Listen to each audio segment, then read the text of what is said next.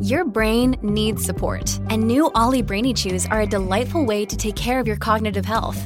Made with scientifically backed ingredients like Thai ginger, L-theanine, and caffeine, Brainy Chews support healthy brain function and help you find your focus, stay chill, or get energized. Be kind to your mind and get these nootropic chews at olly.com. That's O-L-L-Y.com. These statements have not been evaluated by the Food and Drug Administration. This product is not intended to diagnose, treat, cure, or prevent any disease.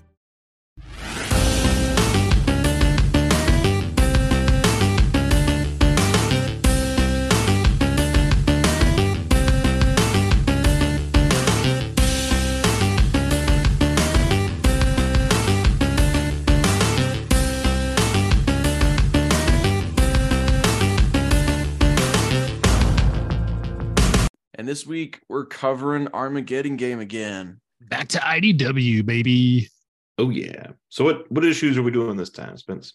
The issue 135 of the main series, and then issue number two of Armageddon Game The Alliance, as well as issue three of Armageddon Game The Alliance. So the story is kind of at a lull right now. We're kind of in the middle of the arc. Yeah. So, but it feels a little weird because everybody's like, it still feels like it's getting set up, but we're, and, but if you look at the timeline, like we're technically in the middle. Of it. Yeah. Like I, I'm kind of waiting for to see how a lot of this stuff is going to pay off. Like I'm wondering if the Alliance is setting something up that's going to be happening like after Armageddon game. I hope so because like It really seems like it. Yeah. Uh, I hope so because like I'm I'm kind of spoiler alert. The Alliance books have not been my favorite so far. Hmm. So uh we can, I guess, uh get into it. All righty. Let's tell you a story. Perhaps I can best explain. The story of my young friends and I is really the story of a man named Hamato Yoshi. All right. So this is Armageddon Games, the Alliance number two, written and drawn by Will Robson, colors by Andrew Dalhouse and GiGi Dutreix, letters by Shawn Lee. Uh, there's also a backup in this, written by Erik Burnham, with art by Roi Mercado, colors by William Soares, and letters by Neil Uyetake. Uh, apologies to anyone's name that I butchered. So, uh, on a rooftop, Casey Jones is eating pizza while a, when a little corgi comes to meet him. They're both strays, so Casey says they have to stick together.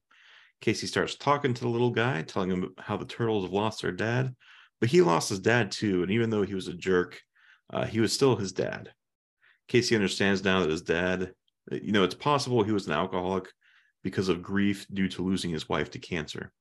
Casey admits he's had a few more beers on stressful nights lately, and even has noticed, and they butted heads over it. But if Casey thought it was a problem, he'd totally nip it in the bud. Also, Casey split from the Purple Dragons since they've become super mutant phobic. With all that exposition out of the way, uh, the dog goes running back to its owner, and Casey gets a call from Don asking him to stay alert, what with all the chaos in the city. Casey overhears some punk frogs rummaging around in an alley.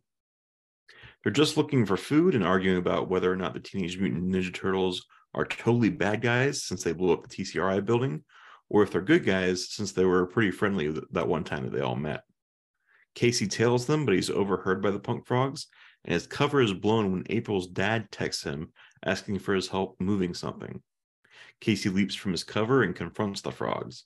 Misunderstandings abound as, abound as uh, Casey tries to explain that the turtles were framed, and Mas- Rasputin kicks off a fight by shooting an arrow at Casey's head. They fight for a while before the purple dragons show up. Casey tries to convince them to leave, but the purple dragons want to kill the punk frogs. Casey leads the punk frogs against the purple dragons. They get the other they get the upper hand, but the new leader of the purple dragons, Mallow, gets under Casey's skin by comparing him to his dad and complimenting him for dumping Jennika after she became a mutant. Casey beats the snot out of him, and the purple dragons retreat. The punk frogs are victorious. They thank Casey and go on their way to try to scrounge up some food. Casey heads to April's parents' place and helps them move a box into a spare room. The box is actually a gift for Casey. It's a bunch of old sports equipment that he can use to fight crime. And the spare room really isn't a spare. Uh, they've invited Casey to live with them. April's mom offers him some leftovers, but Casey thinks he knows some folks who could use it the punk frogs. That's the end of the main story. Uh, and the backup, Casey's tracked down by Karai, and she asks him to be her ally. She notes that Casey will inevitably will inevitably choose the right path, even if the easy path is available, and that will make him a perfect counsel for her as she tries to bring balance back to the Foot Clan. Casey or Karai asks Casey to please join her, and he agrees. The end. Next up is issue 135 of the main Turtles book. Uh, this is cover by Pharaoh uh, and Kevin Eastman, written by Sophie, pencils by Pharaoh, colors by Rhonda, letters by Shawn Lee. Donatello is working in his lab, attempting to utilize his Gofu as a power source for the anti gravity gauntlet. But unbeknownst to him, a chunk of it leaches onto a nearby pencil. Sari comes in and interrupts him, and he tells her, Not now. He's trying to finish something before so he can keep her safe, as he's convinced that encountering the Utroms is a matter of when, not if. Carmen tells uh, those who just came into the church, Jeff, Jay, and Sheena, that they arrived just in time as Donnie has put them all in lockdown to prevent, as Lita puts it, bad guys from coming in. Jeff queries if everyone present is all that's there, and Carmen says Don and Sari are in the lab, and Lita chimes in that Clunk and Pepperoni are here too. Sari then leaves the lab, and Jeff sees his target. Jeff asks where the latrine is, and noting it's weird, Sari offers to show him anyway. Just as he's about to grab Sari, Carmen appears and Sari says that she was just showing him where the bathroom is. Jeff goes inside and transmits his coordinates to his commander. Out on the streets of Mutant Town, Jennifer rescues Laurel and, Fe- and Felix from some rioters when Alopex arrives to help out. And when Bandit and Puggle show up, they team up to take them out. With Jenny stressing to them that she's mad at everything too, but they need to stop terrorizing people and wrecking everybody's homes. As the two flee, Al tends to Laurel and Felix. Back in his lab, Don notices his pencil is glowing and becomes curious. He writes his name with it and it becomes tangible. He then draws a sigil and is able to pull it off of the page as well. Just then, he sees the Null Turtles on a broadcast showing that they have captured Mayor Pride and are about to free Man Ray, who they call the first hero of the mutant uprising, as well as a fellow mutanimal. Don calls Jenny and tells her to get to City Hall immediately. He continues experimenting with the pencil and, cons- and, and its constructs. Outside City Hall, rioters are convinced that the turtles have always been in league with the mutanimals based on the fake turtles' statements.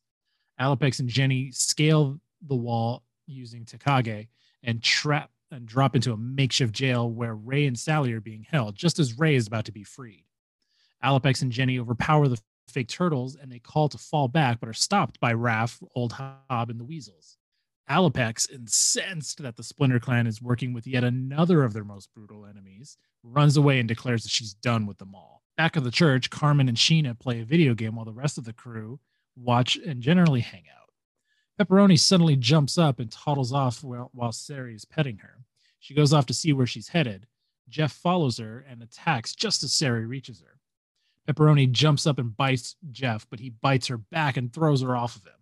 The gang hears the commotion and sees Sari at Jeff's mercy. Carmen tells Lita to go get Donnie while she while she, Gina, and Jay attack Jeff and attempt to pry him off of Sari. Angel contacts Don for help with an Utrom attack, but he's interrupted with Lita running in calling for help. Meanwhile, Jay is flummoxed when his poison fails to affect Jeff, and then the fox mutant slams Sari into the ground after, after she bites his hand. Jeff then opens his mouth to reveal a laser cannon and he blasts Sheena with it. He goes to hit Sari with the blast when Donatello and Lita show up. Donnie tries to hit him with his gauntlet, but it fizzles out and he takes a blast instead. As Jeff rushes to attack again, Donnie had recovered and smashes his mouth with his bow staff. Suddenly, a Vulpine exoskeleton erupts from Jeff, and as it sparks, the real Jeff, an Utrom, leaps from the back of it and prepares to strike at Donnie. To be continued. And that's where my story doesn't pick up, but tells a different one. oh, yeah. A, a mainline story is kind of the one that's been following Donatello and Sari. So you'll have to wait till 136 comes out, and we will too, to know what happens next. But my issue, Armageddon Games, The Alliance number three. Story and art is by Juni Ba, colors by Rhonda Pattison. And then in the backup bit, the uh, story is by Erik Burnham, art by Roi Mercado or Mercado. Uh, colors by William Soares. And letters by Jake M. Wood, editorial assistants Nicholas Nino, edit, another editor Zach Boone, editor Jonathan Manning, and senior editor Charles Beecham. Lots of editing on this issue. Uh, and the issue came out on January 4th, 2023. So our story begins with Alopex dealing with the fact that she doesn't feel like she belongs anywhere anymore. She doesn't feel like she has a home. But there is one person she can turn to, and that's Angel, who is fighting an Utrom. The building that Angel and the Utrom assassin are in is surrounded by EPF. Uh, if Alopex is going to help her friend, she needs to get through them. She confidently defeats them while Angel is struggling to even hurt her incredibly tough opponent. The EPFC that they're outmatched against Alopex, so they call in Ravenwood. Out of the sky plummets a massive woman whose body can unravel and become tentacles and stuff. That's the best way I can think to describe her abilities, her, her unique physiology. She is wiping the floor with Alopex when Angel finally manages to get a loose cable and electrocute her attacker. Just when it seems it's over for Alopex, Angel shocks Ravenwood uh, using her nobody suit gauntlet. Ravenwood is partially paralyzed from it, and Alopex and Angel are able to escape. Ravenwood tries to tell them that she only wants to help, but they're not having any of it, and they leave. Alopex is back with Angel, and it feels like she's home again. In the backup story, not too much time has passed since the run in with Ravenwood, and now Karai finds them in the streets and offers for them to become allies. Alopex is not interested, to put it lightly, and scratches Karai's face. But when Karai orders Bebop and Rocksteady not to retaliate and still extends her offer, Alopex can tell that she's sincere and really needs the alliance, and so she agrees to have an alliance with her and Angel. The end. Bold, bold writing. I, I'm actually, you know, to bury the lead, a really big fan of this issue of uh, Armageddon Games number three. But Well- we'll, we'll find we'll get into that later. Yeah, let's uh let's go into the second time around. Hey, uh, nice junk. All right. Alliance number two. I don't know if anyone here is a fan of It's Always Sunny in Philadelphia. Yes. Mhm. Okay, so when Casey gets knocked into a trash can, uh, out comes flying a can of Wolf Cola. Which I is, didn't uh, notice that. Yeah, which is Danny DeVito's like shell company. Wolf Cola. yeah. It's too specific to not be a reference, right? That, uh, absolutely, that's got to be a reference. Yeah, there's no way it's not. Man, I'm pu- pulling. Op- I'm opening the issue right now. I gotta see this. I can't believe me as a giant Sunny fan.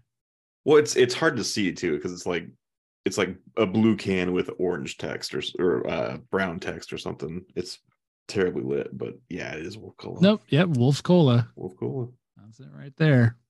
There That's funny. Nice catch. I missed Well, that. thank you.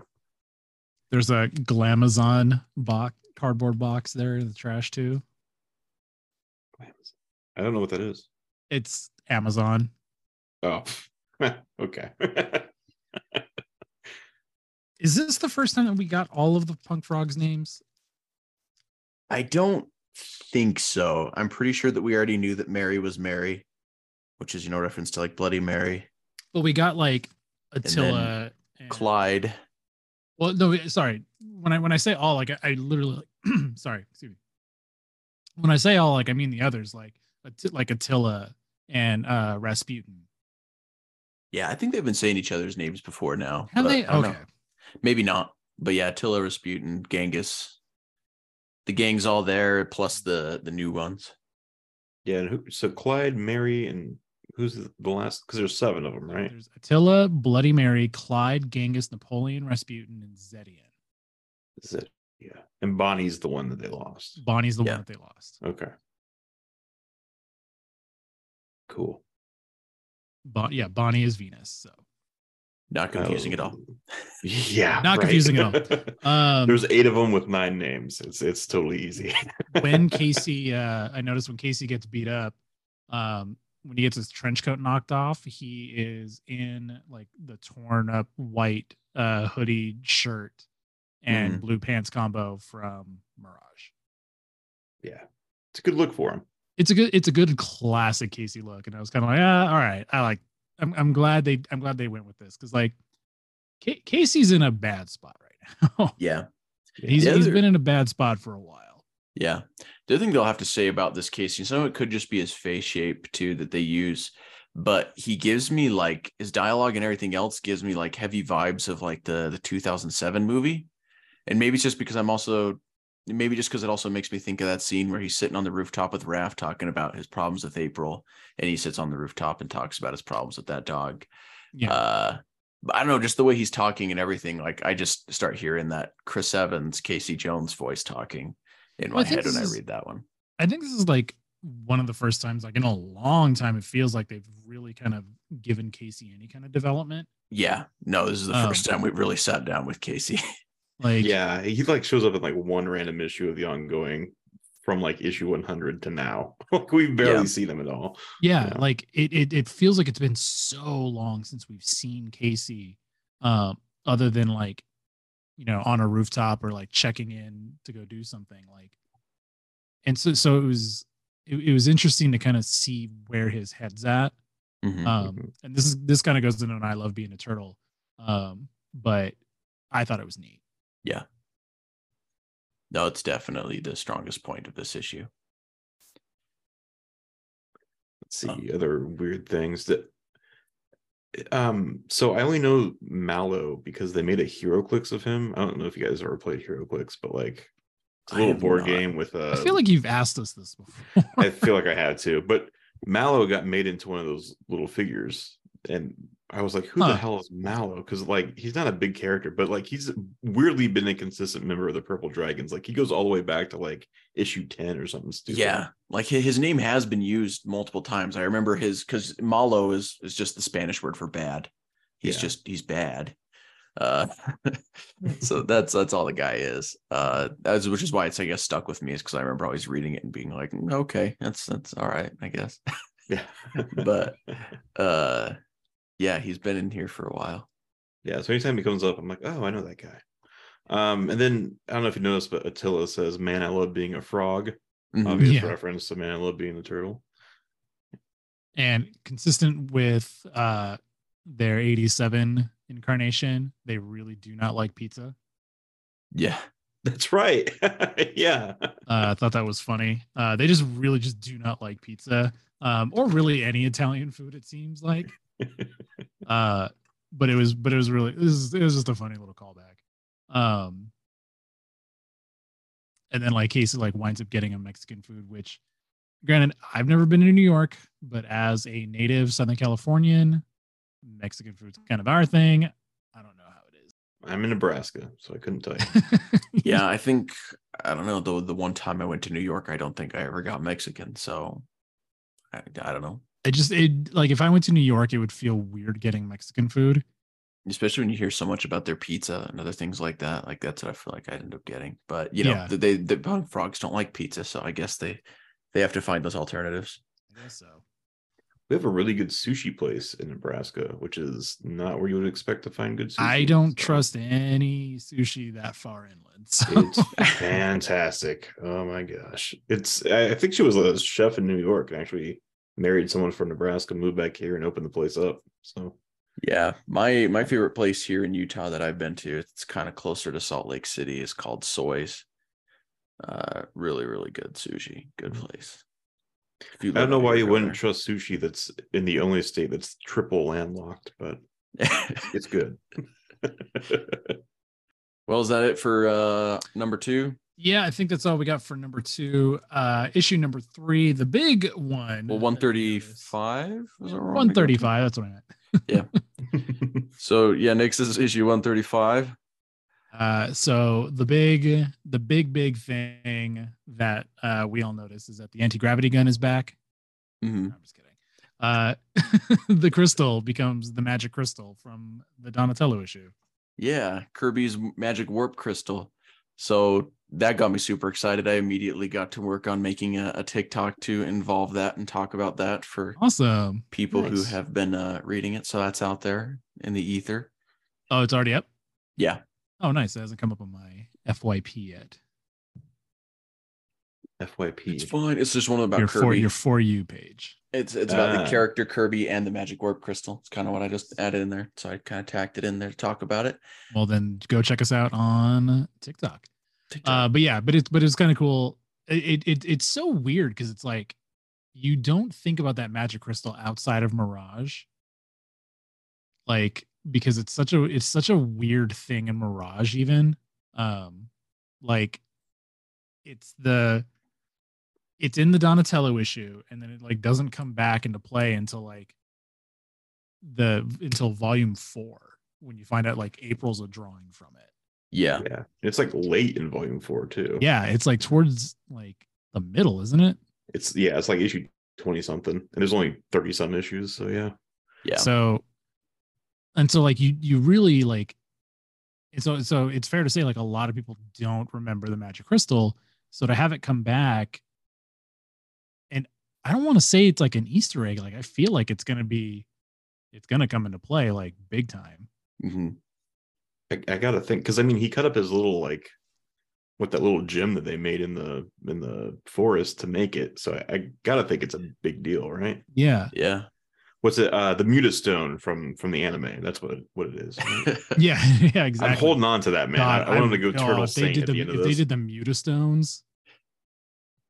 You know, for Um, some reason, I find myself like oddly okay if it just is like a weird one time thing where they turn into Turtle Saint. I mean, it's not like in season five of the 2003 series, they didn't all join together and become like Master Yoshi. And anyway, yeah. that whole thing in season five. So it would be, you know, I honestly like, I, I don't think I'd really mind that much if they made some sort of giant avatar together. It'd be, it'd be pretty off the wall and they'd need to really, they'd need to make it work. But I don't know, we're at a point where it probably almost could. Just change the design zero, you know. Yeah. it only lasts for three minutes, but they can be three minutes can span the entirety of an episode, all right? Or, you know, it could just be one of those like, you know, I don't know, some sort of like ultra instinct style thing with Goku, you know, where the, they trigger it, but they're not really sure how they did it. And so they can't really do it again. And maybe it can it pop up demand. later as a MacGuffin. I don't know. to solve problems. But yeah, but it go yeah it was it was cool to see uh the magic crystal come in i i personally do hope that it that it comes into play a little bit more um it doesn't have to it has, doesn't have to come into play in armageddon game but i don't want to see it just go away yeah, yeah, it seemed like they spent too much time on it for it to be just a one-off Easter egg kind of thing, but we'll see. yeah. Uh, another thing from this issue is the Utrom popping out at the end is like very 2012, which is probably like like 2012 Ninja Turtle series when when they you know knocked the Krang out of their their robot suits. yeah Yeah. and I think that's like the first time that they've really like I feel like they've really kind of like referenced 2012. Like sometimes the characters' personalities can, and like some of the side series can sometimes feel like they kind of come from that series. well, i mean like pigeon pete is also from like Did he appear first in 2012? i mean a- it, it, it's, it's like that alopex thing where like they were kind of in development at the same time well, Yeah, I- definitely came from IDW first. Alopex had been because that's like towards the end of of 2012. So Alopex had definitely Right. already been. I think I remember like reading the issue that Pigeon Pete was introduced the same week that that episode was in, was aired. Like it was like simultaneous. It felt like, but yeah, Alopex was a bit. There was more of a gap there. No, yeah, you're right. You're right. Right. Um, but but but what my point was just it's not the first time. Um, Yeah. but they, but but but you're right. Like this this Krang, like it had like claws. Like it's it's like little. It's like it, it's like a mix of that and like kind of the Krang from the Rise movie. Mhm. Like I think I- sharp teeth. like the sharp teeth and um, Well, they have always had the sharp teeth. Like this is the first time we've just seen one going like full battle mode as its as itself. I think you know. Yeah, true. You You know, know, they were straight up attacking someone. pods. Yeah. yeah. And Krang's always inside of his android body, you know, except for Yeah. like that one mini short story. But we don't really ever see him like really fight anyone as just his fleshy Utrom body. Uh, it kind of mostly happens off panel. So I don't know. You know, I think it. I think it's kind of the first time we've actually really seen that out of them. And like I said, it's it's very kind of 2012 them hopping out and scurrying after them or you know, Yeah.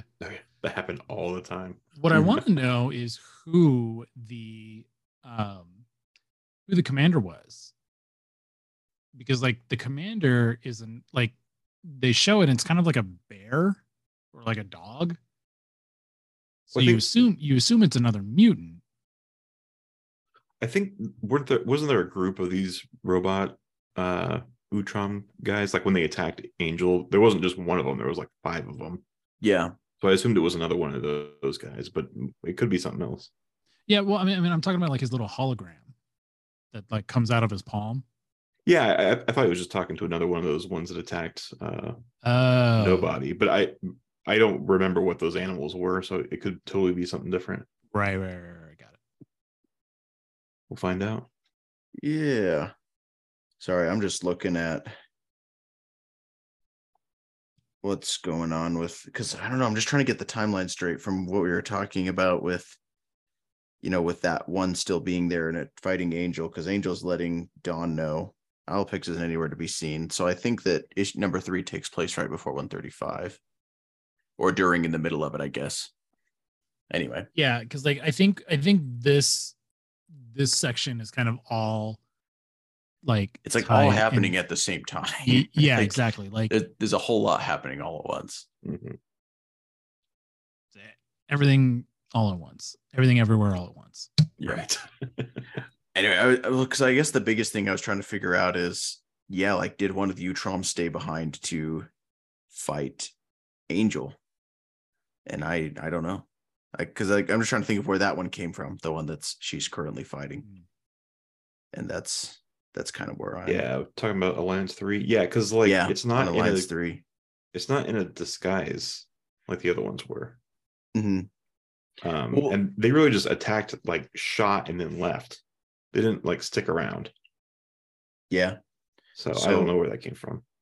Yeah, maybe she went and like maybe we'll see in the next Armageddon game issue. I don't know. Well, because it looks like it was the mainline issue that had her get attacked. So, anyway, we'll see. And what's the EPF doing there? the EPF, I imagine, is probably responding to an alien in the area. Yeah, fair. yeah, that, that's why I guessed they were there.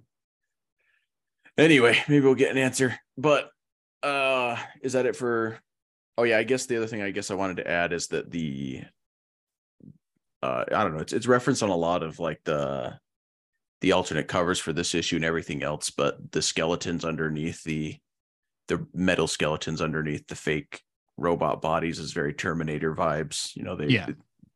heavily referencing like Terminator stuff in issue 135. Yeah, when it like crawls out of the the wolf skin, the Oh, yeah. fox skin. Hated that. All right, Alliance Three. Uh, we're seeing Ravenwood again, which I don't know. She hasn't been around since Bebop and Rocksteady hit the road. Uh, it's cool to see her again. I, for some reason, I remember her like straight up just dying at the end. I forgot that she actually does like kind of escape as a tiny bit, and apparently she must regenerate or something because now she's back with a full body again. I Because completely, wasn't she? completely forgot she existed. Oh, Yeah, she attacks Bebop and Rocksteady. Isn't she made of like several heads with tentacles all put together? yeah, it looks like she can like split up into like multiple tentacular like being things. I I- don't know what the nature of her powers are. That's why in my summary I was like, I how do I explain this? Yeah, I think because it's I a think very she was, visual she's thing. Like a, she's like a hive mind kind of, but like they're all just like heads with tentacles that all come together and make like a body. Yeah, And Bebop and Rocksteady killed one of them at least. Um, they smashed a and whole ton of them. I don't know if you guys remember like the old uh Clone Wars cartoon, like the 2D one, not the 3D one. It's been Yeah. a while since I've watched it, but yeah. Well, you can watch it on it's on Disney Plus now. Oh, I know it is. But uh there was that bounty hunter that they created for the show named Durge, who like his body was like nothing but tendrils inside of its armor. And so like when the armor like got popped off and stuff, like you know, it would look like Ravenwood's arm. Uh Huh. that's kind of what uh, like the vibe I was going with. Like I, I'm pretty sure it's not a reference to this this tie-in character from the 2D three uh Clone Wars cartoon. but I mean, that was just kind of the vibe I was going for. Like, that's the best way I could describe like how their powers worked. Yeah. Yeah. Like her her body can kind of like unravel into like multiple octopusy looking things. Uh that sounded weird the way I said it, but you know. From James Bond, yeah. Multiple uh Bond villains. Yeah, you got it. Yeah. yeah, I, I don't think they've ever like explained where where she came from, what she does, or why she's like that. But I I'm happy to see her again because she was kind of a mystery in the last series, and I was always hoping they'd flesh her out a bit. So I hope she shows up more. Yeah, me too. And not to mention, like it's it's just a cool another original character that is something unique and different than what we normally see, uh, which is the other thing that has me excited about her. Um, that I really like. Honestly, if they just keep fleshing out the EPF to be some sort of like evil BPRD, I won't even care. Like I'd you can down- just I'd have all of that. the you can have all of the leaders just be weird kind of freaks of nature humans that uh, are trying to just take down things that aren't humans to solidify their place in humanity you know? See, like I think that would be a good spin-off series for Turtles, like kind of a kind of like a teenage like a TMNT universe two, like having that kind of BPRD, like going and investigating like things, hmm but have it be like you know one character who's doing it or like a group of characters. Yeah no i mean i could i could go for that like th- there's literally so many potential for there's so much potential for really good spin-off series if they really wanted to just like make this a whole universe. Yeah, like you really could just have an angel and alopex series where they go and do stuff. Like you really could just have a, a continuing mutanimal series that isn't just a mini series there there's yeah some- like i think yeah you know you- you're you're 100% right. Like i think turtles especially the idw universe has gotten to the point where like it can support like a like a running spin-off yeah if people would pick it up and buy it And If people pick it up and buy it. I think- like i don't know if universe was always intended to end at 25 issues Mhm. um but like i think universe is kind of the best example of that kind of spin-off that you can kind of keep going because other otherwise like everything else is like a little short you know four to six issue bursts like Jennika or the mutanimals or yeah uh the bebop and rocksteady side stories like well and like the mutanimal miniseries is one of the highlights in my opinion of like all of idw i love that miniseries it is yeah no really it was good great it's been Yeah. a while since i read it but it's really good I wish there would have been more, but you know, there there never was. And then status quo kind of got changed with uh Mutant Town. That kind of put a damper on mutanimal stories, especially after they all become imprisoned. But things are changing. I was changing. gonna say up like the name so, mutanimals is kind of locked up right now Yeah. figuratively and literally Yeah. But you know, things are changing again. So maybe we can maybe there's some potential there to get some more stuff. But but yeah, I'm I'm a big fan. So, you know, a big Ninja Turtles fan, I guess. You know, maybe. I don't know, just a little bit. you a big ninja So, turtles yeah. You, the I guy who started this podcast, I would Yeah. never guess. just just a little bit so i would i would love to see them starting to just like branch off and like make this into a whole universe with just all these different characters because there's so many cool ones that i'd love to see more of Yeah. Because you remember, I don't know. I don't know if you guys ever read like the Archie Sonic the Hedgehog. Um and like depending on when you read it, uh that kind of informs how much of a fan or what kind of fan you are. Uh but I was reading like the Archie uh Sonic like God in the mid 90s. And uh Knuckles had his own series. Yeah. Uh, about like him on Angel Island and all the other. yeah, it was like it was all him on Angel yeah. Island, and then like dealt dealt with like the history of the echidnas and stuff. And granted, like this is all you know, Ken Penders, who there's plenty of videos out there explaining who Ken Penders is. Um, but it but it was cool because like it was it, it was its own book and it was popular enough that it was uh you know up there with Sonic the Hedgehog for Archie.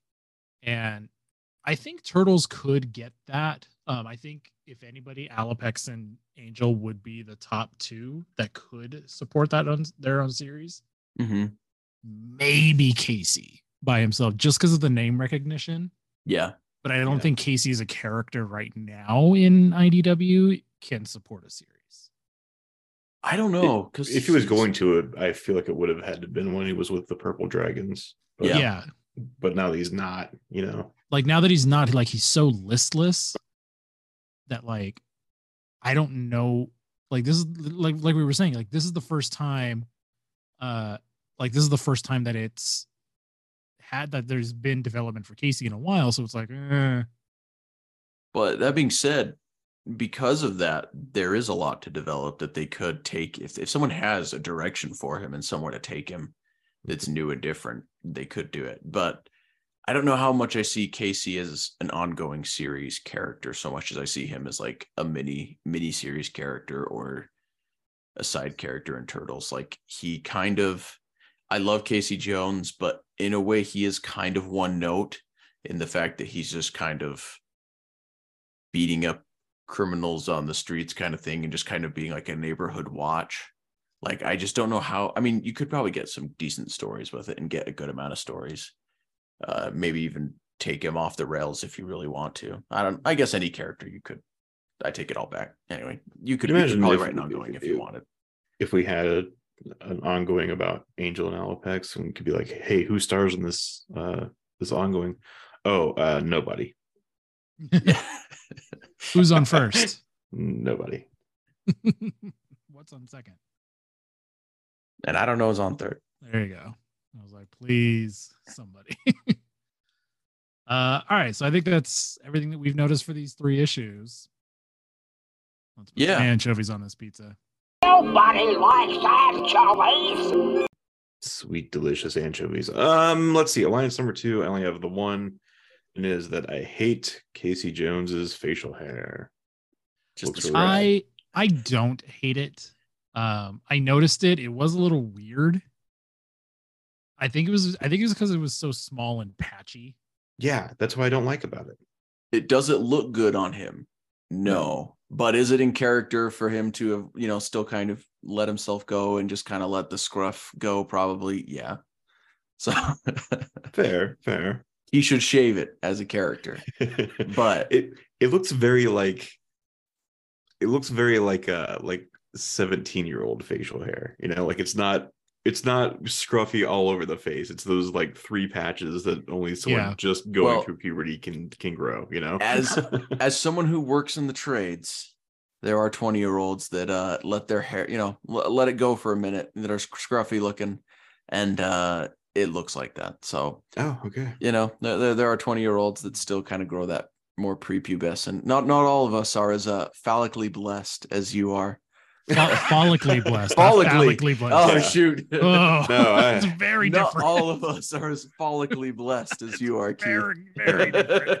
both frankly Sorry. Leave it in. Don't edit it. Leave it in. oh man no i gotta edit it it's gotta go that is the most freudian of slips Put it in. The, put it in. Put it in the uh, bonus content. Put it in the bonus content. follically follically i wanted to say follic I, l- I love that i didn't even catch it good job mike well it's a good thing mike said something otherwise because i was like wait a minute i think i said that wrong and it's like wait a minute Um, isn't oh, well, I mean, like, imagine else? if you just imagine the listeners who would have caught that.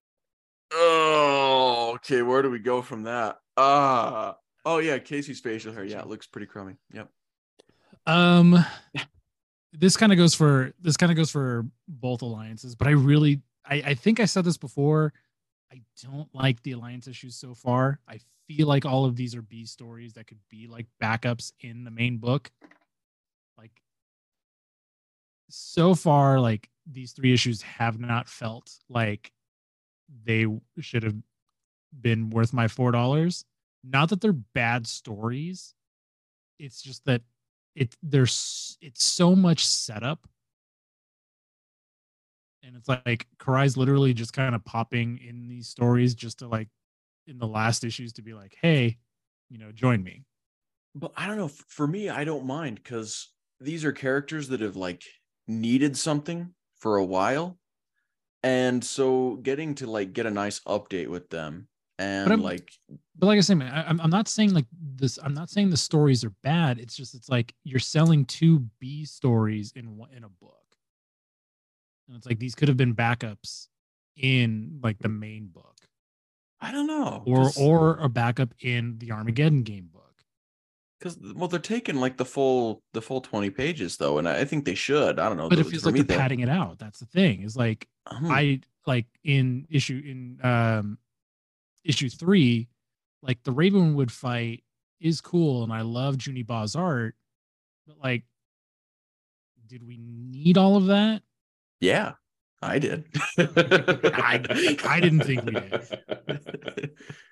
Because like it really it it really just kind of doubled down on everything we already knew about Alopex's situation. Like we already knew that she was mad about Hob and uh the Foot Clan.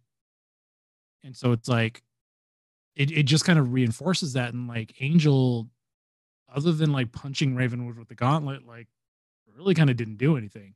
Oh, and I forgot to mention this in um second time around, and I was really happy, like I noticed it. Um uh when when um when Angel is fighting that like uh what, what, what was she fighting that like alien thing? The Yeah, it's like a- just an It's like an exosuit. Utrom beaver. It's like an Yeah. neutron beaver. Uh when she's fighting it, there's a health bar. Yeah, No, I didn't that. yeah it's like it's Yeah. it's like fully red when she first starts fighting it and then like as as it goes like as she's fighting it over the next couple pages it goes down yeah, it's going down. It, I don't know. It creates a lot of tension and suspense because it lets you know I where liked Angel's that at. a lot. Yeah, I did too. oh, that's what that thing is. But anyway, this Okay. is anchovies. We're supposed to talk about what sucks. i know i forgot oh i'm saying i forgot to mention that that part yeah. um but but yeah it's just i i just i don't think these these should be their own issues Huh. or if like you could have you could have put both of these stories in one issue Yeah, Like- I don't know. and cut you could have cut down the fight with Ravenwood down a couple pages. But I, I, I love the fight. Like I, I don't know. You just you get to enjoy the art, like the action, the suspense, It's like the everything that it sets up all to. good. It just for some reason doesn't feel like it should be its own issues. Um, I think I think Casey and the frogs like I think I think that a lot of it went on way too long. Hmm. I don't. I like a good one shot. So for But me, these aren't but these aren't one shots. That's that's the problem. well, I don't know. To me, they are like it's kind of like you just kind of get like a mini story and adventure that updates you on these characters, uh, and their journey and where they're at. So for me, I really like it. But I don't know. Yeah, I've had similar issues that Mike is describing with like other uh miniseries in this in this story. Like uh what that April and Casey one where they go to California to get a feather. It's like Uh, we didn't need a whole series for that. Yeah, like But- not all of the IDW miniseries have been bangers. Like as much as we love IDW, like April and Casey is it's not the worst, but it's definitely one of the most boring. Yeah, and I, I'm I'm kind of between the two of you. Like I, I understand where Mike's coming from. I'm also like it's good to check in with these characters that we haven't seen for a long time and give them room to to breathe. But yeah, it would be nice if we weren't spending, you know, two whole issues with them. Just condense it down. But yeah, Fair Yeah, enough. and again, no. I'm not and again, I'm not saying that these are bad. I just don't feel like I just don't feel like they're worth their own issues. Hmm. Like because even then, like like you kind of said, like this could be a one shot. You can do like all of the alliance in one shot. I don't know. Like I, I, I don't know. I, I really. I, well, I'll get into how much I loved issue three later, but of uh the alliance. But I think it's How many more really alliance interesting. issues do we have? Uh, I think one more. yeah, I think there's just four. No, there's five. Oh, there's five. All right. Okay. So Next one looks like it's Venus. Oh yeah, that's in that's in my next section. All right. Okay. Well, issue 135 we haven't talked about yet still. Uh for me, the only thing that like just kind of I don't know, for whatever reason just grated on me is like when Jeff like gets those like moments alone with with Sari and it's like this like slow like he's gonna get her, but it feels like he could have easily killed her. Like in, in all of these different moments. Like it never it feels it just I kind of hate it that whole like thing that they do where like these people have the means to kill someone quickly but then they always just like go for like the reaching out to grab them kind of thing suspense moment when you know that they could just kill them. It's just like almost like it's like I don't want this character to die, but it's kind of frustrating that I don't know, this situation is the way it is because this Well, I think It's I think there's the of whole that- like scream movie issue. It's like just just stab him. yeah. yeah. well, I think I think part of it is that like he's infiltrating, like he's trying not to get caught doing it either. Yeah.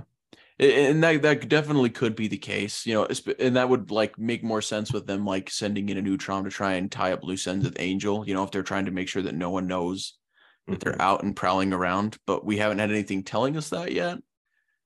So like if someone does say something about that later on, then I'll be like, oh, okay, yeah, they're trying to keep their cover, you know, their profile completely low off the grid. They don't want anyone to know that Utroms are going around trying to assassinate a thing, you know, a person. It's also possible they're not trying to assassinate her. That's the other thing is he could be just trying to bring her in Yeah. because it did sound like that was another thing. Well, because they seem to they seem to uh like Donatello and um I think even Sari like seem to think that the Utroms want to kill her. Yeah. That, that's kind of the idea we've been getting. Um, but I think when the one Utrom reports in, they said to bring her in. Uh, when Jeff reports in. Um. So. Hmm. Anyway, maybe uh we'll see. Guys, what what is this thing in Alopex's face and why is it pink now? I don't know. Like I feel like it. I mean, it changes color so often. Yeah. it well, it went does. from like she was when she was evil, it was purple, and then she got not evil or something, and it turned like light blue, and now it's pink. I'm not sure when that happened. yeah. It it's been pink. I think since she broke up with Raph. It's like kind of something that happens just when she's angry. Does her fur like change It's color? like it's like it's like a mood. Yeah, like, it's like mood fur. It's like a mood ring, yeah. Well, yeah, But- she got a bandana at one point too, but she hasn't used it at all. Well, yeah, Uh, when she when she like formally joined the Splinter Clan, she got the green uh, color bandana. Yeah. and then, then like what's even weirder on the cover of Alliance number three, if you have cover A, it's blue fur. It's like dark blue, black fur. Yeah, Yeah. Like they they it constantly changes, and I don't know why that is. If it's just artist's preference or however they feel like coloring it that day, I have no idea. So another thing that I kind of don't like is I really don't like how Roi Mercado draws Alopex. Oh, at the end, like the Yeah. of issue, yeah, number three. Yeah, I don't. I'm not a fan either. Um, I I generally like how they draw Karai hmm and Bebop and Rocksteady look look good in this issue too. But like for for some reason they like a little too much into the, like the fox, you know, wild animal for for her. hmm See, Uh, for for me, my issue is is like when they give Alopex like more like human anatomy and less fox anatomy. Like I like her kind of being more on like the animal looking side. I mean, like Uh, to me, Sophie still draws the best Alopex. Yeah. No, I'm I'm a fan of the way she draws her. I also really like Juni Ba's way of drawing her too. It's not that much. I, I different, liked though. I really liked Junibot. Like again, Yeah. that's that's the next section. So Yeah. She's got a belly button at the end of this. yeah, which was like really weird. Yeah. that, that's what I mean by like it starts like getting on the more human looking I- anatomy. I see that. Yeah. But it's Yeah. but it's like it's not even like the more it's it's not consistent. Like she Yeah. like she has a belly button in this one, but then also like she's got like the you know fox legs, Mhm. you know, like and they're like heavily fox legs. So it, it's it's it's weird. Yeah. Let's see. What else did I not like? Um, blah, blah, blah, blah. Alliance three.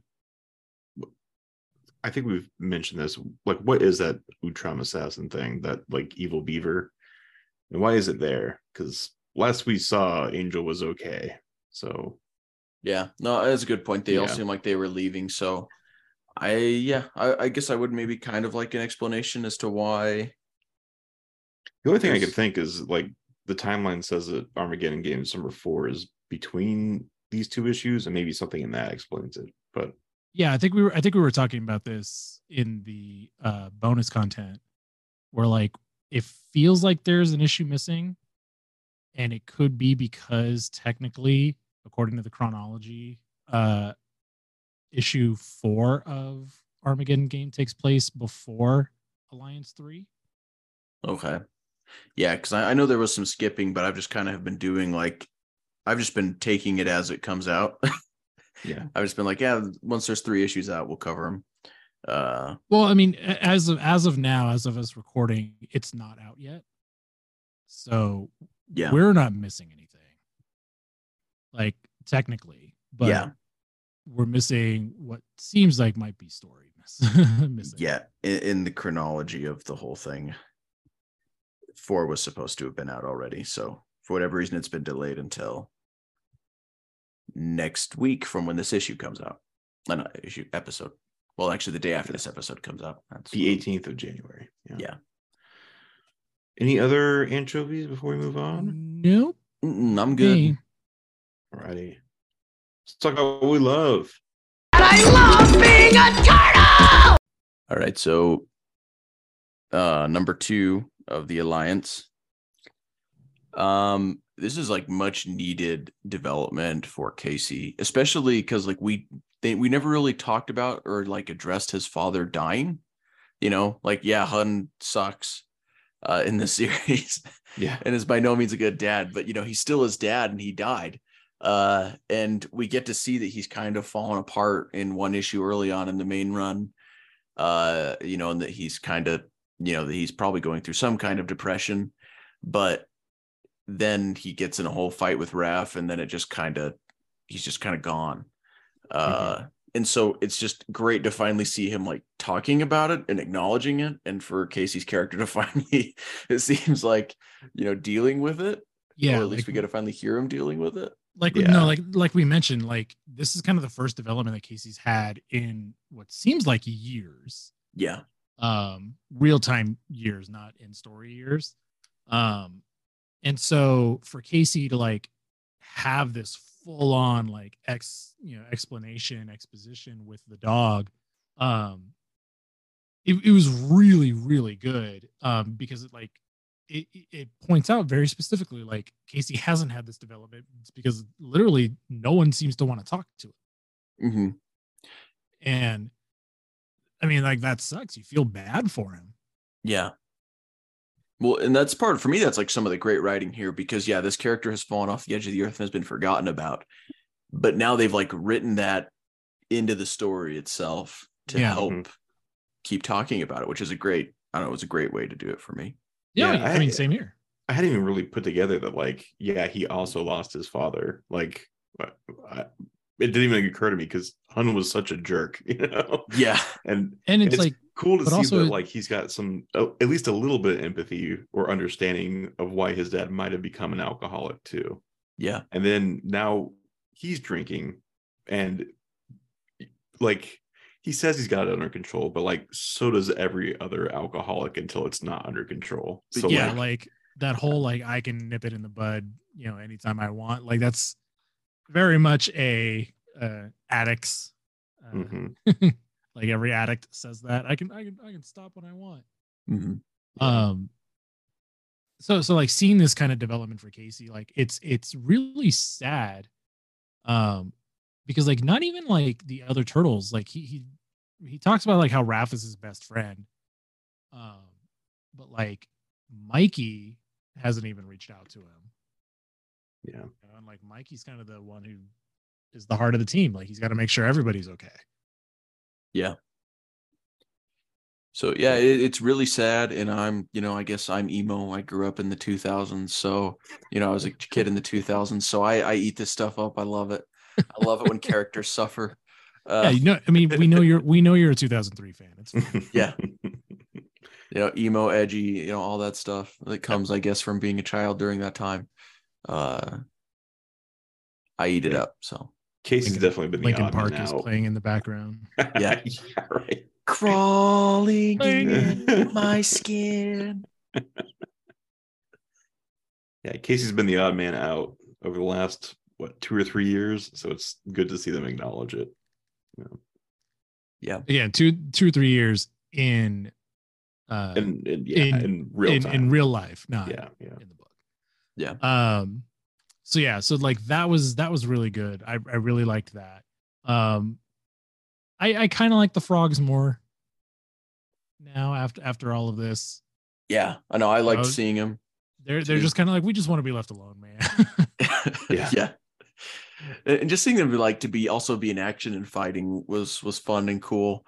Yeah. Uh I, I don't know what it is, but there will always be something about like small girl character with giant hammer that will always I, be I, my entertaining. favorite trope.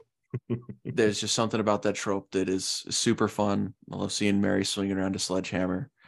Uh same with just the other punk frogs doing their thing.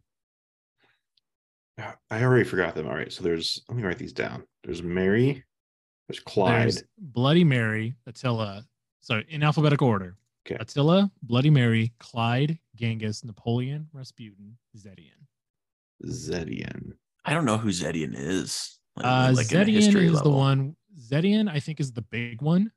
Well, like I, I know who does the punk frogs. I'm saying like historically, who the terrible person that he's named after is. Oh, oh, oh, oh. Who's Clyde? Um, Bonnie and Clyde. Wu- oh, Bonnie uh, and Clyde. Wu- oh, yeah. Okay. Yeah, All right. Bonnie and Clyde. Uh, it's Wu Zetian, Empress of China, from 665 to 705 AD. Oh, all right. So she must have been a uh, despotic ruler or something. Let's see. I'm just reading her Wikipedia article. Unprecedented in Chinese history, she subsequently founded and ruled as Empress Regent of the Wu of the Wuzhou. I hope I said that right. Wuzhou dynasty of China from 690 to 705. She was the only female sovereign in the history of China widely regarded as legitimate. Under her 40 year reign, China grew larger, became one of the great powers of the world. Its culture and economy were revitalized, and the corruption in the court was reduced. She was removed from power in a coup and died a few months later. Well, I guess It's a it's a pretty lengthy article, so I'm I was literally just reading the tops. Yeah, I guess anyone that has probably uh, revitalized the power of their nation and turned it into a power has probably done so through lots of bloodshed. So we'll just assume that that it has something from there. Either that or how she uh, cleared out the corruption in the courts might have been a, a very bloody process too. Who knows? But uh, I'll have to look into that because now I'm curious as to uh, what makes her qualify to be a part of this group of people named after people who are usually known as uh, being very questionable, at the very least, people in history.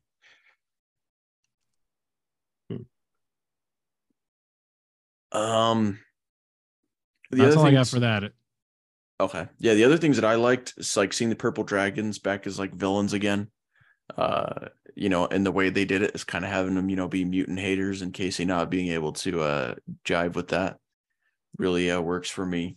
Yeah, it's nice to see Casey not a racist. Yeah. That's yeah. He chooses the right path, not the easy path. Right? yeah. And uh the other thing that I like is Casey's classic mask is back. Like they didn't try to like paint a dragon on it or just like make it look like a normal hockey mask by putting holes in it. Like the iconic look is iconic for a reason. Leave it. That's all I gotta say. No, they got to change it. I need a robot mask. Like they, they, they always try they always try so hard to like I feel like to like make it look more like a normal hockey mask or redesign it when it's one of those things that's like perfect. It just is the way it is. Well, yeah, because for so long he's had that mask with like the six holes from the forehead to the nose, right? Yeah. Yeah. so it's cool to see the the old one back. Yeah. Was that know. in was that in the box in that that Mr. O'Neill gave him? It was, yeah. Which I guess you just got to assume that in the Turtles universe, there's a lot of hockey masks out there that look like Casey's. Well, like I like I saw that, but then uh earlier in the issue, wasn't he wearing that already, or was it the six dot one? No, he was wearing that already. So it looks like I said, there's just got to be apparently a common brand of hockey mask in Casey's universe that, uh, you know, the Turtles universe that that just looks like Casey's mask. But anyway, there, there's people that you know, like that. I don't know. I've seen people talk about how like it's not like a, a real hockey mask. Like there's not hockey masks out there like that, and it's like no, there isn't. But that's what makes it look cool. Anyway, I mean, also there's not Mutant Ninja Turtles out there. So Yeah. really- yeah, I, i'm a, know of. it's one of those it's one of those things because God, this has been the discussion this week of why does that break people's suspension of disbelief?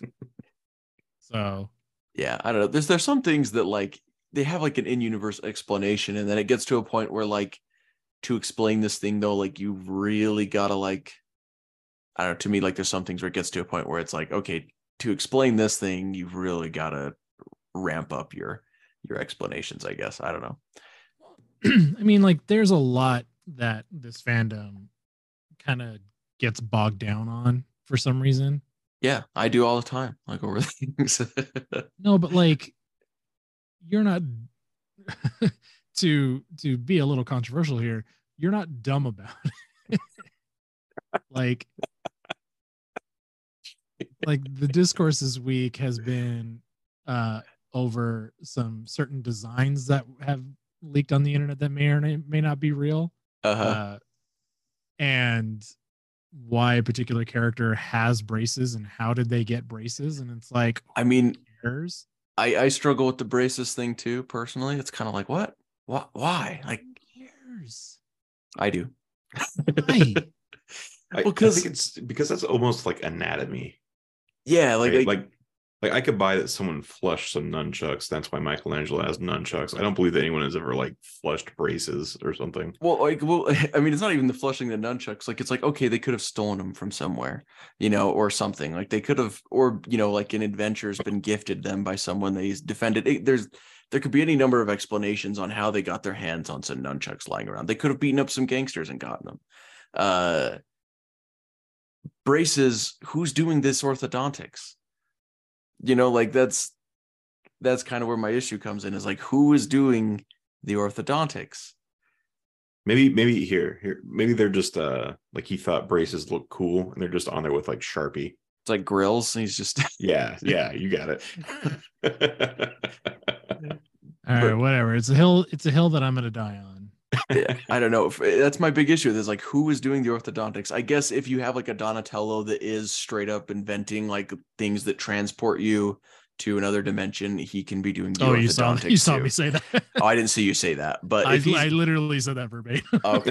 i was like i was like i was like oh yeah like how could uh oh what, what did i say it was um nobody nobody bats an eye at donatello building a portable portal generator that can fold in on itself but the Uh-huh. second that mikey gets braces you know yeah. everyone loses their mind So I, I yeah, it's like one of those things where it's like, okay, if you're in one of those universes, sure, why not? But if you're not, and you're like dialing back on Donatello's abilities and he can't just do anything, then once again, it's like, yeah, why why are we doing orthodontics on the anyway, the Teenage Mutant Ninja Turtles? That that's just my only my only beef with it. But it's not like I'm gonna let it destroy the whole thing for me either. It's like whatever. Yeah, that that's the acting stupid part about it. It's like they haven't been officially revealed yet, and you already hate the movie based on one turtle having braces. Yeah. Anyway, um, Anyway, we're on the good stuff of these issues, right? Yes, yeah. So yeah, the classic mask is bad. That's it. Yeah. The, the mask is classic. Don't change a classic. Uh I don't know. It's things like, for example, people sit and try and like redesign like Black Canary in DC's history. And every single time they go away from like they got it right the first time. You know, don't don't give her the the judo suit or whatever it is she's got on during that she had during the 80s or other things like that. Like the the original design the big classic. canary thing on it. Yeah, like Yeah, that's looked awful. so bad. Uh, you know, even Zatanna as well has had some very questionable, like, just complete tried to like overhaul the costume, and it's like when you have good classic, you, you don't have to change it. You've got it. It looks good. It's iconic. There's a reason why people remember it and latch onto it.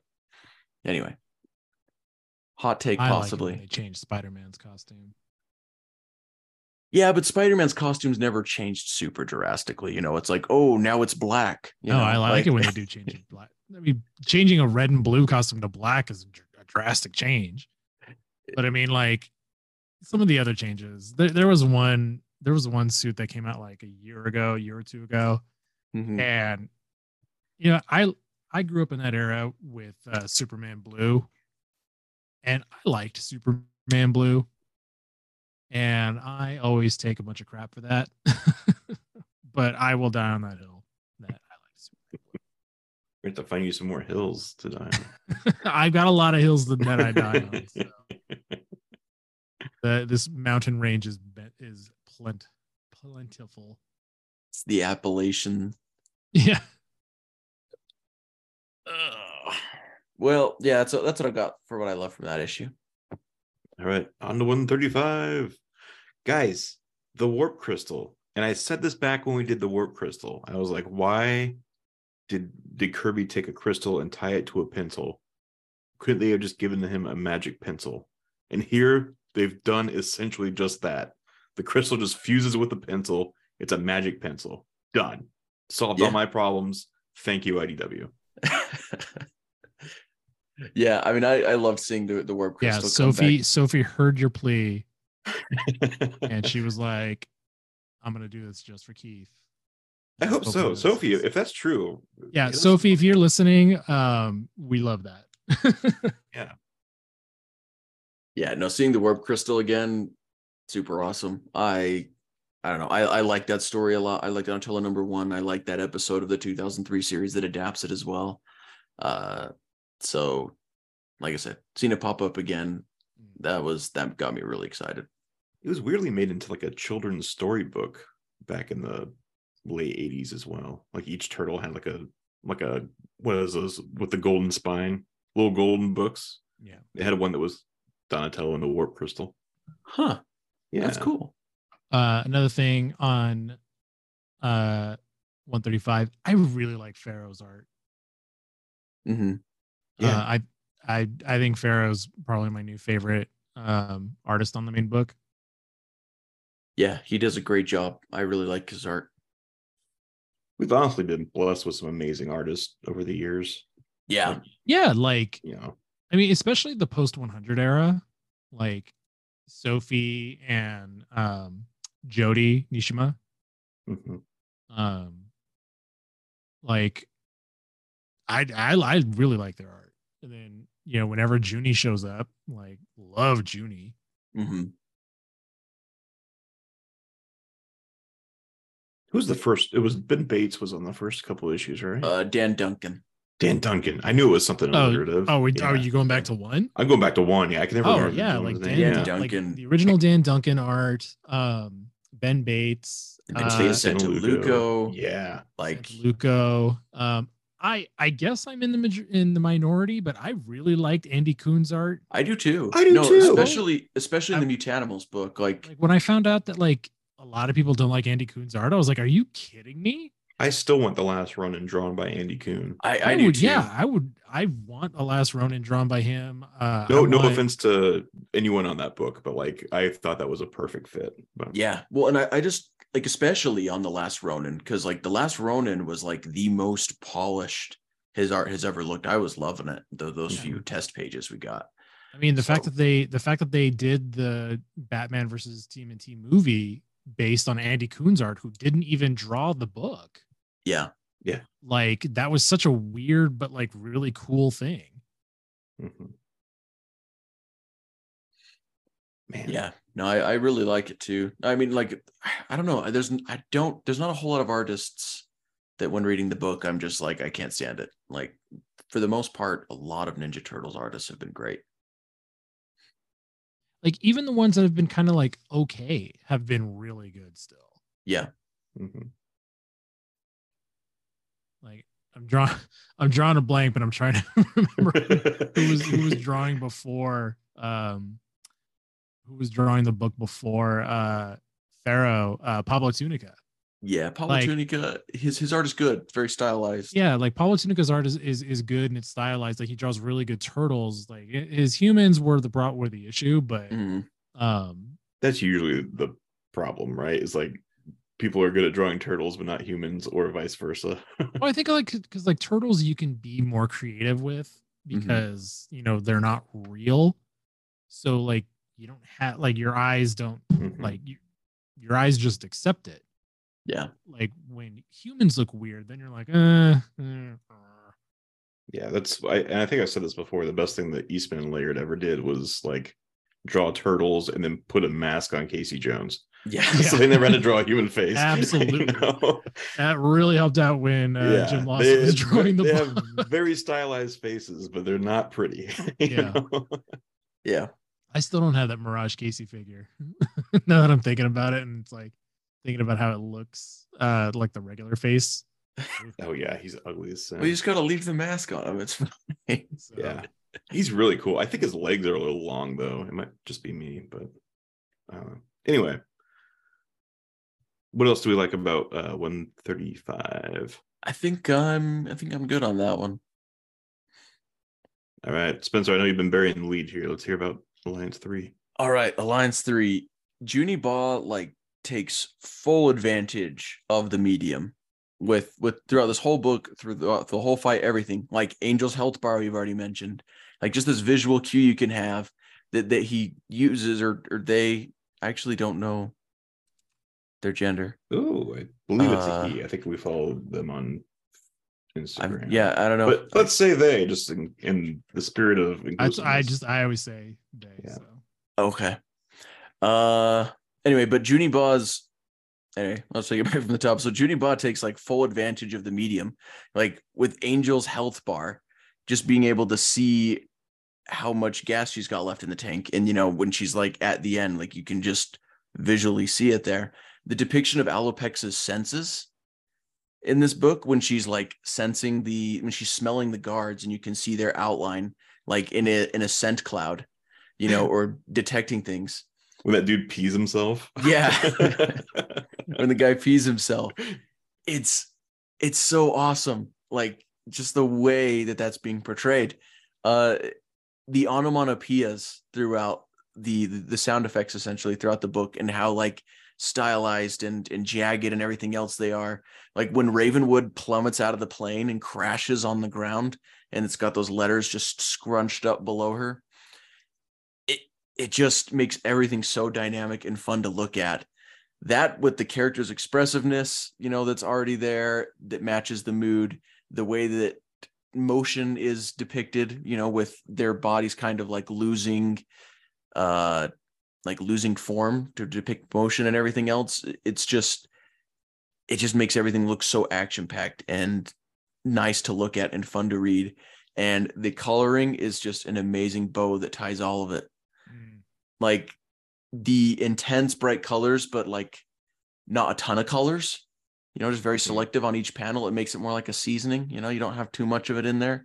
Yeah. it's makes the whole thing just visually fantastic i i love this issue just looking at it reading it uh seeing the action following along with it it's it's just fun to look at i yeah, love we don't we don't call out Rhonda Pattison enough, but like she does a, a top notch job on the colors. I since like issue one, she's been on this book. I, Yeah. knocking out of the park. Yeah. I I think that Rhonda Pattison did everything from one to a hundred in the main line, and I think even in the side series too. Uh, I think it hasn't been until lately that we've started to see other people coloring uh, some of the side stories and stuff. Yeah. I don't know that I would want Juni Ba like on the book full time, like Mhm. main series or anything, but like this and the annual that they did Mm. are like two of the prettiest books we've had. But I could see it becoming overwhelming if we were doing every book like this, you know? Yeah. No, I I- I do Yeah. think it's one of those things that I like as one shot kind of Yeah. stories. I don't know.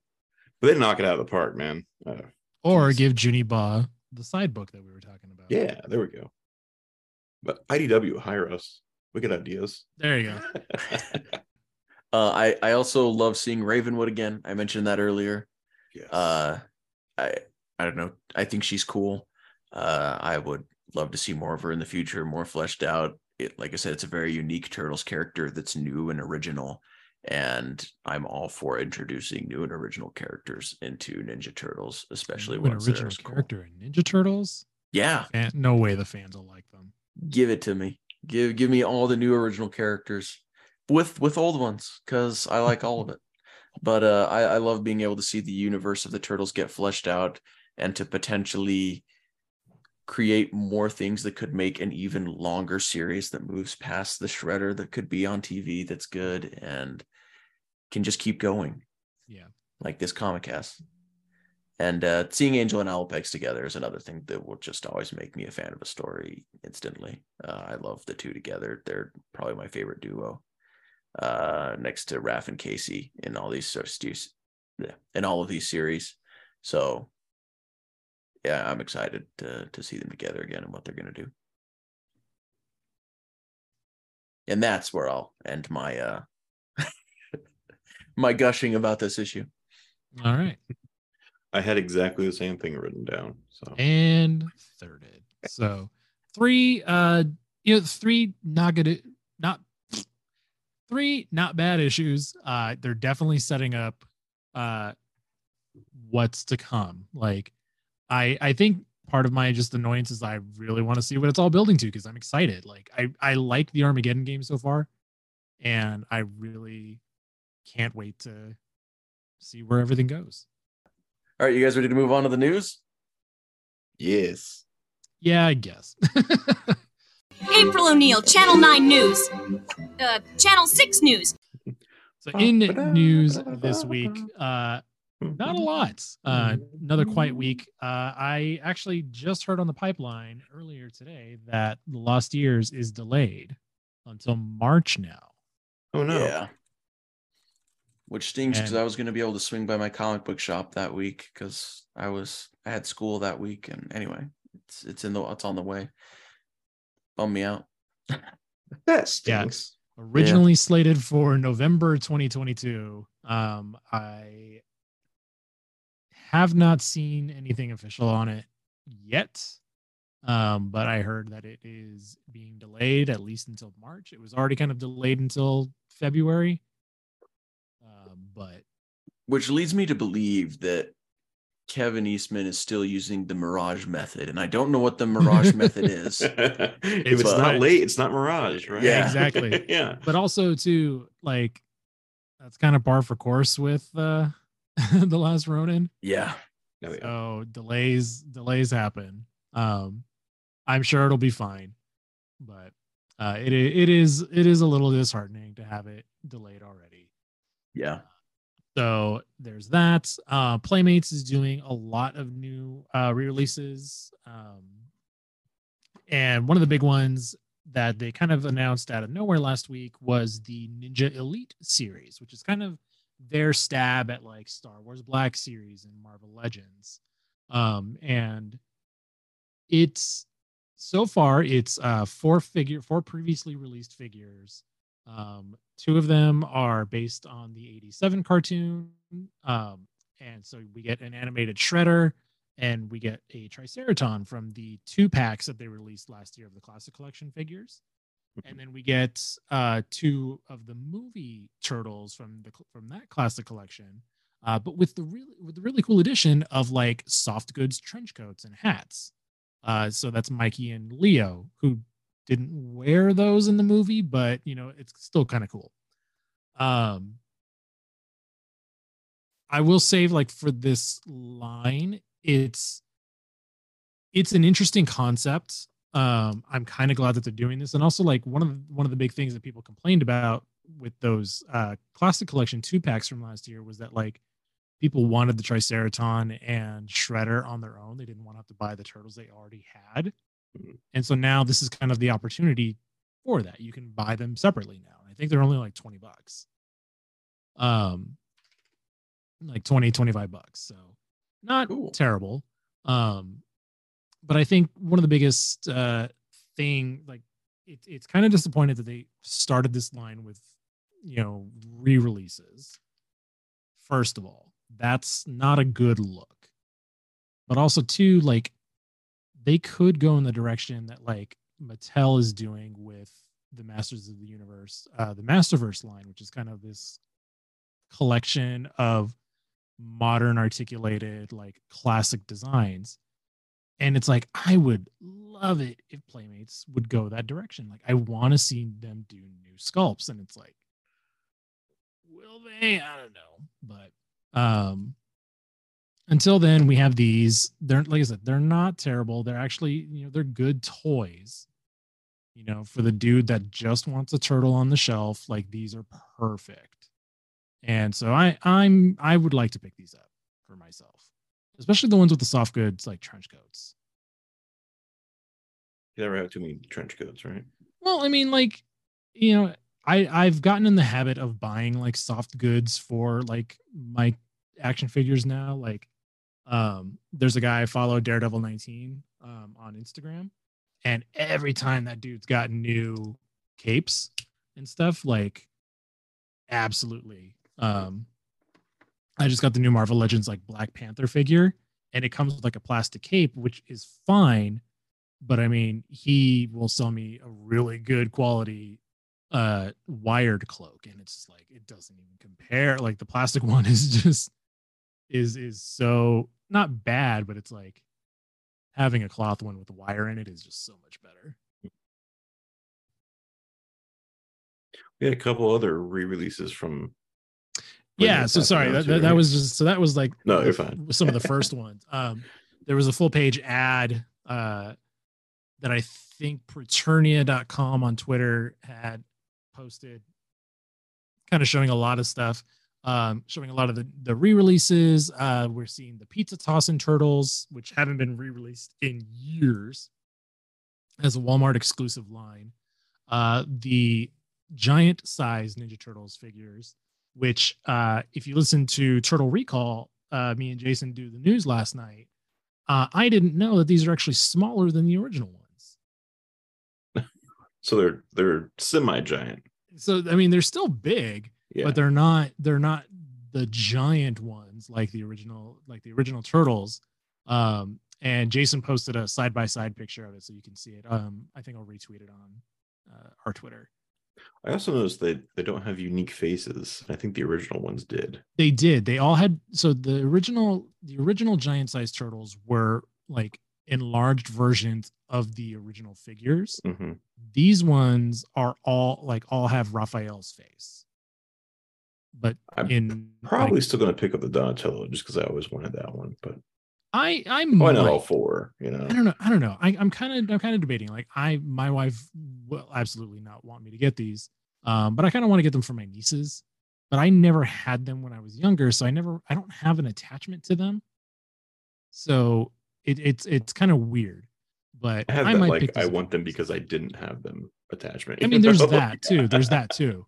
Um, and so like I've said it before on the show, like my comic book store famously has them hanging from the roof of the store. Um, so like every time I go in, I see them and I'm kind of like, oh, those are neat. And that's kind of like that's kind of it for me with Mhm. that with those. Like I have them by proxy because my store has them. I see.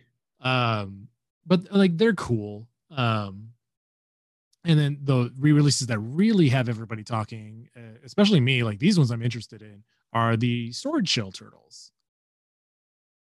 uh so the four original storage shell turtles those are getting re-released as well um i think those are already pretty much everything is already showing up in stores i think except the pizza toss and turtles um those might be but they're in walmart so i don't ever get to see one um but uh I think they're cool. I think I'm I'm I'm glad that Playmates is kind of getting this stuff out.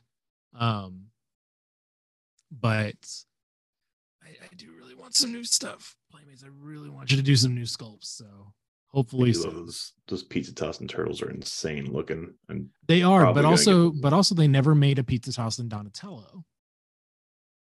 So I that's that's one of those things where it's like it's a curse of like it's it's a curse of something that like you know you'll never have a full turtles team.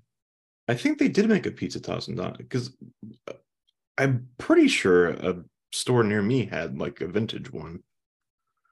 Could be wrong.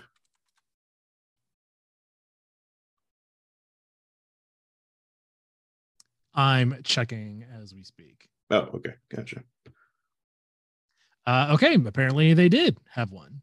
So then it's even more weird why there isn't one on there. Went on, on where? Uh, how, how they're not doing a re-release of that. Oh, interesting. At, at least it's not on the ad. So that's what's really weird about it. You said those are Walmart exclusives. Yeah, according to the ad I saw earlier, those are Walmart exclusives.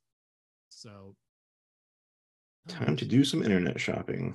there yeah if you if you can find them um, but like i said everything else is up for sale right now um, they have not hit my targets yet but my targets are all in the middle of doing the re- the toy aisle reset, so they should be there soon.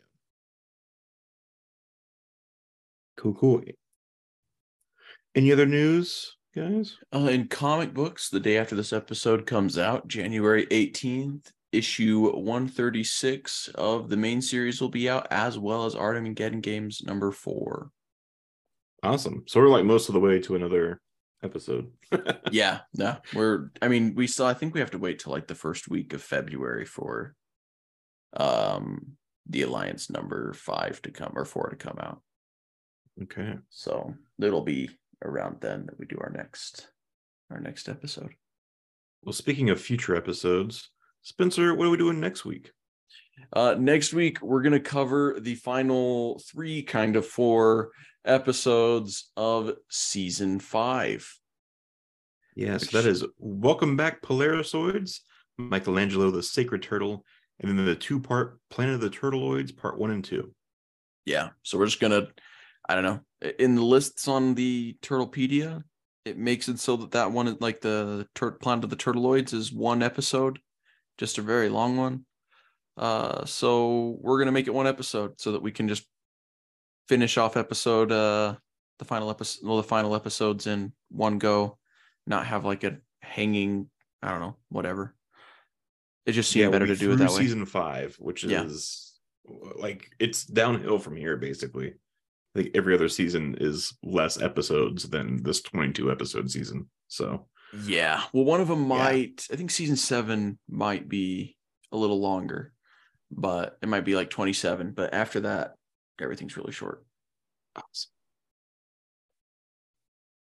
All right. So, guys, thank you again for another uh, episode of the Ninja Turtle Power Hour. Uh, let us know somewhere on the internet what you thought of it. Uh, if you are reading along with the Armageddon game, let us know what you think of the book so far. Uh, and where do you think it's going to go from here? So let us know somewhere on the internet. Ninja Turtle Power Hour, Ninja Turtle PH on Instagram, Twitter, and Facebook. And guys, we love you. Thank you. Yeah. So that's our show this week. Thank you again so much for listening. And until next time, cowabunga, dudes. Cowabunga. Booyakasha.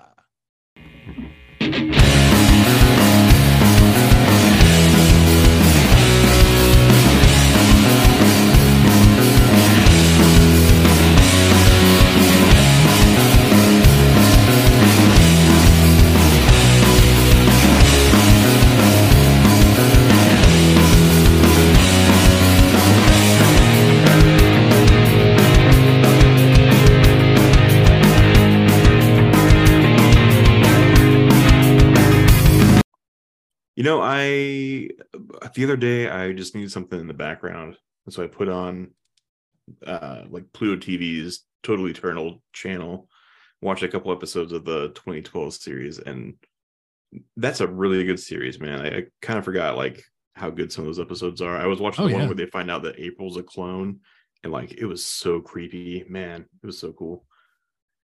Our, And then uh, I, I realized I never listened to your guys' episode about that show. So I, I'm like 15 minutes into it, and I totally forgot that like Michelangelo and Donatello had bladed weapons until you guys said something about it. Oh, yeah. Because they like they dropped them pretty quickly. I mean, like Michelangelo still uses his as a grappling hook a lot, but Yeah, they dropped Like- Donatello's really, really early. yeah, yeah. Weird stuff. Weird times. you weren't there for that episode? No, he wasn't. No, I forget what I had going on. I had something going on. I think y'all had Jason from Turtle Recall on. I don't know if it was the Oh, yeah. baby. I think it had to do something with maybe having a child. That's probably. Was that then? I forget. I don't know. It's around that time. Uh, Everything is like I can't believe it's 2023 already. So everything's speaking kind of of when are we doing um 2003? We'll be recording that on February 1st. I remember too, like, oh hey. I remember too talking about uh the Dimension X and Trial of Krang thing. Um I remember the turtles like I don't think I would have noticed this had I not saved all like five issues of that mini series and read them all at once, but like the turtles go off in one of the neutrino spaceships. And then later it's a different neutrino that they're with. And then later it's like there's no neutrino at all, and then later it's yet a third neutrino. Like they through five issues, they couldn't keep consistent which neutrino they were with. Yeah. I don't know. There's just something about it. Like I, I guess maybe it's just things like that that just maybe just didn't feel fully feel connected. I don't know. Yeah. But I yeah, that was that's like the one part I would say of that whole run that I struggle with is is that section. Hmm. I just also I'm just not like a super big fan of the Ghostbusters. Like I don't know. Like it feels like every single ending is like, and now we'll pull out this thing that we've had prepped the whole time and use it, you know, kind of thing. Or like, you know, don't ever cross the streams. Oh man, we got to cross the streams. Like, boom, we beat it, you know. They Did can't cross the streams. last week? They can't cross the streams because it might potentially destroy stuff. You don't know. They just the, get the- lucky. The first rule of Ghostbusters is don't cross the stream. The second rule of Ghostbusters is at the end of every movie, cross the streams. Yeah, like eh, that's kind of my I've never been a big fan of But, Ghostbusters either. Uh, the car is sweet, and the like, Yeah. their fire station HQ, Yeah. awesome. But like the rest of it, I don't really. No, like if you ever if you ever like get a chance, like the IDW Ghostbusters is like top tier. It's one of my all time favorite comics. I've heard it's Um, really good. I've just never been a fan. You know, never never picked it up. it's like it's the true sequel for me. Um, it could loosely fit in with uh Afterlife, like very loosely. Mhm. Um, just depending on how you kind of imagine it would fit in. Um, but yeah, I just I love it. Highly recommend if you get a chance. Which one's Afterlife? Is that the most recent one? Yeah, it's the movie that came out last year. got like one of the Stranger Things kids in it, right? Yeah. I mean, it takes That's it takes place far enough into the future of Ghostbusters that like because the comic is is like a couple years after Ghostbusters 2. Mm-hmm. In fact, it's after the video game when and the video game takes place in like 87, I think. Hang on. Yeah, like conceptually, like I can see how Ghostbusters is cool because like it's monster hunting and they're hunting like ghosts, but it's like with sci-fi stuff, not really like using like mystical exorcism or anything else. Like they're using like sci-fi things to do so. And so I can see hmm. where the creative kind of cool conceptual idea comes from. It's just the fact that like Oh, it's 1991. it seems like there's only so many way to capture ghosts and to do it. And after so much time, it's kind of like, what more can you do with this idea? Well, I mean, because it, so that's what the comic kind of gets into is like the comic gets into more than just ghosts. Like there's cool, there's a cool arc about, um, can the Ghostbusters like copyright this technology? And then like, um, the Ghostbusters cause so much damage that like, how do they get regulated? And they wind up like officially working for the city. Like they can't be private exterminators anymore. And when they start working for the city, um, that opens up like some that opens up like something where um, someone else can use their patents Hmm. on the on the technology. So you have like another guy who's like who's who's a Ghostbuster. Um, and then it just kind of starts getting into like you know there's more than just ghosts in new york. And so like there's a there's a road trip arc. Um it's it's it, like i said it's it's really good. And then it it's a character piece. So like it, it expands on like winston. You find out winston is ex-military and he you know he's going back to school. Um because he's he knows he's the least educated out of all the ghostbusters because they're all they're all scientists Mhm. so like like I said, it's it's a really good comic. It's not that long. Um, I think there's 34 issues between like there's two series. There's um uh there's Ghostbusters, which is 16 issues, I think, and then um new Ghostbusters, which is like another 16. Hmm. Yeah, Ghostbusters. And then